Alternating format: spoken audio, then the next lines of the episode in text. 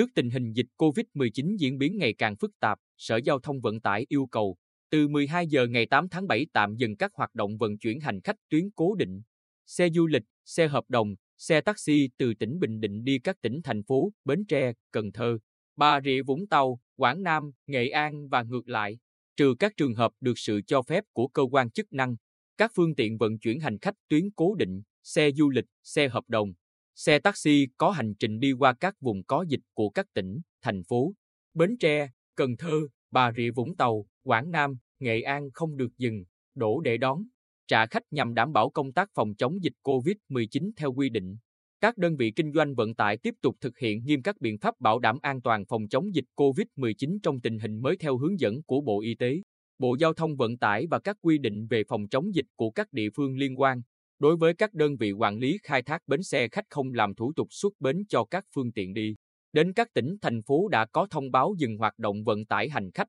đồng thời thông báo đến các đơn vị kinh doanh vận tải hành khách có tuyến cố định từ tỉnh Bình Định đi các tỉnh, thành phố, Bến Tre, Cần Thơ, Bà Rịa Vũng Tàu, Quảng Nam, Nghệ An và ngược lại biết và thực hiện, có trách nhiệm theo dõi, kiểm tra việc chấp hành của các đơn vị vận tải hành khách có tuyến cố định nêu trên.